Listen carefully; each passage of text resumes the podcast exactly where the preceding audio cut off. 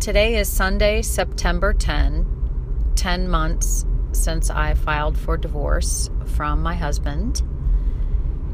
And I'm still no further along than operating under temporary divorce orders, but lots has gone on in our lives in the last few weeks.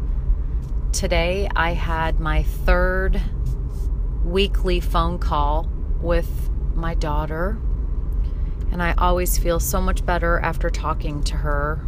Um, a sense of relief comes over me and happiness to hear her voice. I miss her uh, so much. It's really devastating how much I miss her since she's gone away to college. And this week has been especially difficult for me. Um, my daughter has really drastically and suddenly reduced the amount of communication that she's had with me. I mean, severely reduced the amount of communication and said that she doesn't want to communicate so much. But I have insisted on a weekly phone call. And I'm talking, you know, it's a five minute phone call. Hey, how are you? Is everything okay? Do you have what you need?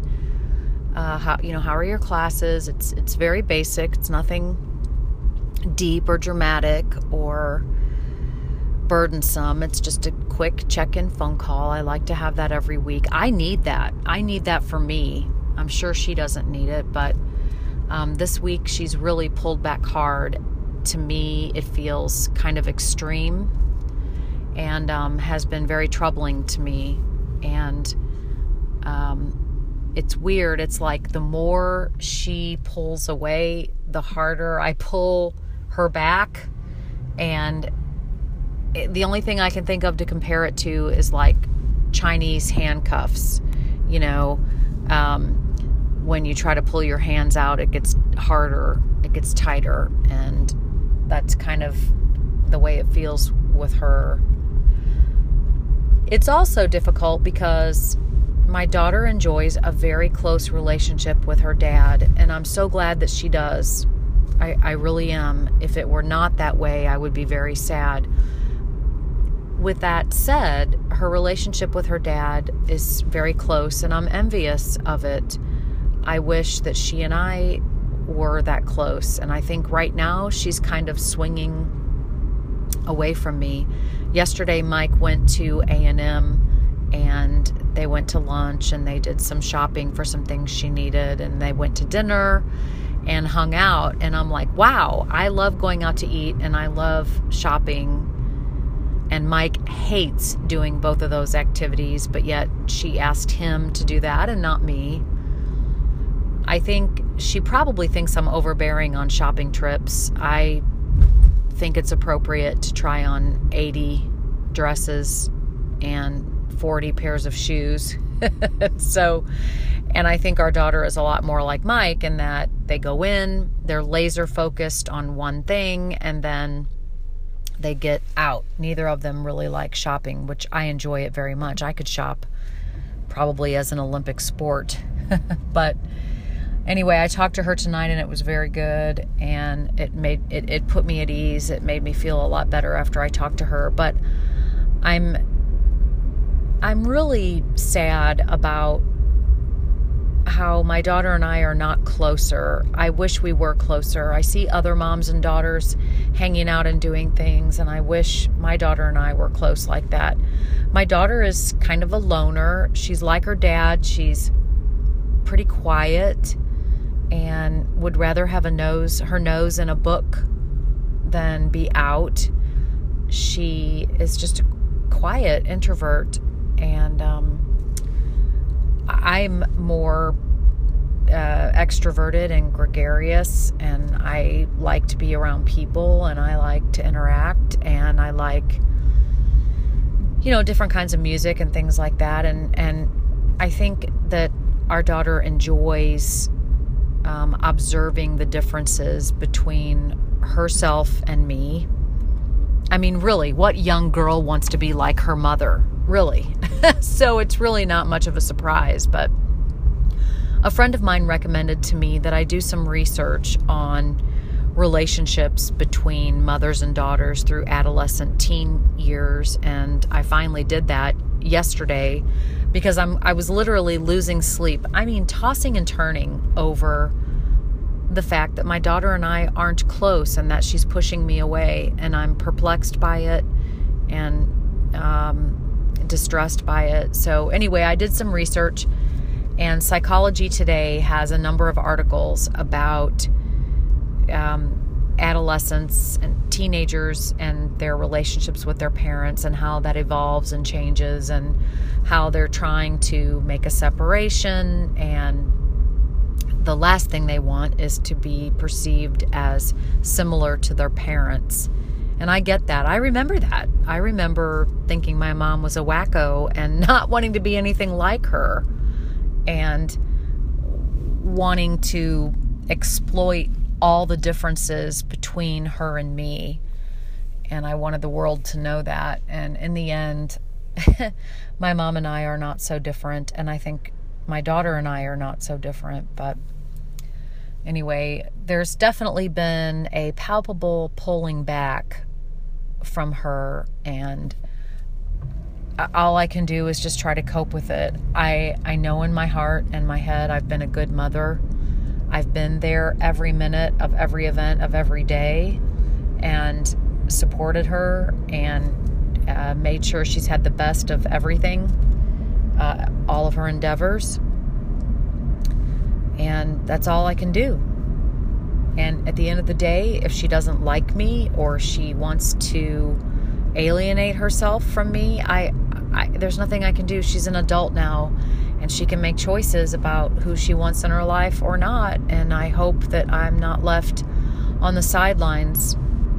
I hope that even though we're very different people, that she can still include me in her life. I mean, I'm, I, you know, my imagination runs wild, and I think, oh, she's not going to invite me to graduation. I won't be invited to her wedding or the birth of her children. You know, that's where my mind goes because I'm full of hyperbole and melodrama and but I've never done anything to her to deserve being shut out or pushed away and I'm I'm just hoping that where we are today is just a natural normal evolution of where she should be.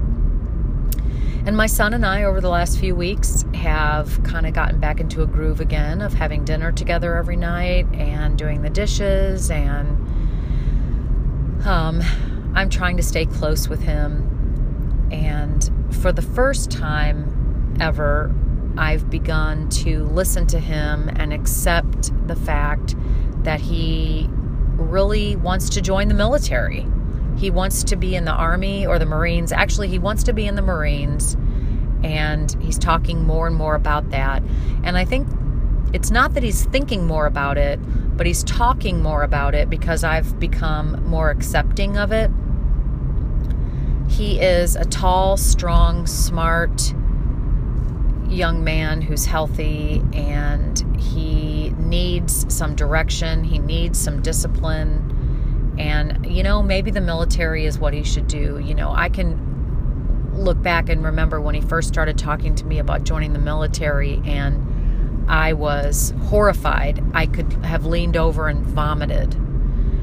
The thought of my son going to the Middle East and engaging in stupid ass conflicts that have been going on for thousand for 2000 years to to think that my son would want to go and give his life for that just made me ill but now I think you know maybe the Marines or the Army or Air Force, whatever, is, is something that he should that he should do. It there'll be other men who can mentor him and guide him. And I, I hate war. I hate combat. I can't stand any of that. But I do understand. I don't know if understand is the right word, but I get it that a young man would want to explore that, to be a part of something bigger, and to be uh, in an organization that's powerful, where you are part of that power.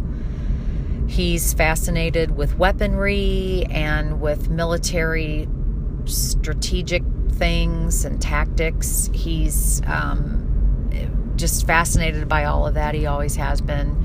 For much of his life, I resisted um, letting him play video games with shooting or, or have anything that's a gun. You know, you can you can raise your child and refuse to have guns or weapons or even squirt guns or Nerf guns or anything in your home. And little boys will pick up a hairbrush or a comb or a stick.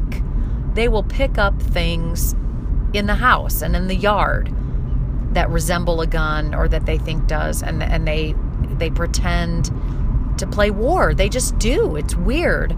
I never talked about war or or um, anything like that with him growing up, or guns or shooting. He just came up with that somehow on his own, maybe through school or friends or TV or cartoons. I guess I don't know, but anyway, for the first time, I'm actually thinking, okay, you know, if that's really what he wants to do. I, I can't stand in his way. I won't stand in his way. If he wants to join the U.S. military, some branch of it, fine. Maybe it could be a great thing. Maybe they'll train him, give him a job, um, send him to school, get, pay his tuition. He's he's a big, strong, healthy young man with 20/20 vision, and he's six foot tall, and he's he's extremely smart if there's anything disappointing about my son, it is um, the wasted potential. He has a lot of wasted potential. I see how much time he wastes playing video games and watching really idiotic cartoons. And I see a lot of wasted potential. And then I see a geometry grade come in uh, as a 50 and i'm like okay you just played video games for six hours. Why didn't you study your your geometry homework? But that's the mom and me.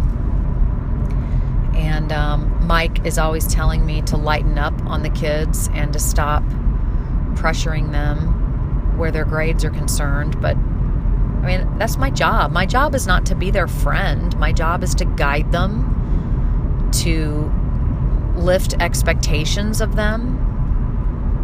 So I guess that's why the kids like him more or they enjoy time with him more because they have fun and they do things and there's not pressure there like like I put on them. But I'm doing the best I can. All I can do is is the best I can do. And I'm sure I'm screwing up somehow like all of our parents have screwed up but that's all I can do. So I actually really, really want to finish my divorce. I feel less and less afraid each day. In fact, each day I feel more afraid of not completing the divorce. I need this behind me. I need to know where I stand in the world, and I don't know where I stand in the world while I'm in limbo, while I'm straddling between divorced and not divorced. I've got to get this over with. And I am working so damn hard on getting a job.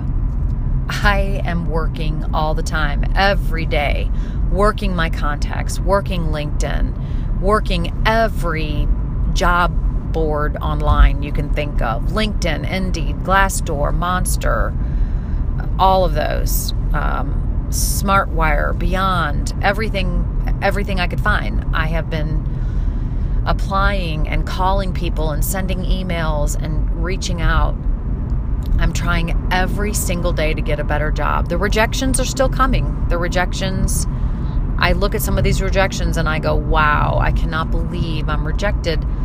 This job description was like written based on my resume. I don't even get an interview. I don't even get a call back. I just get a rejection email.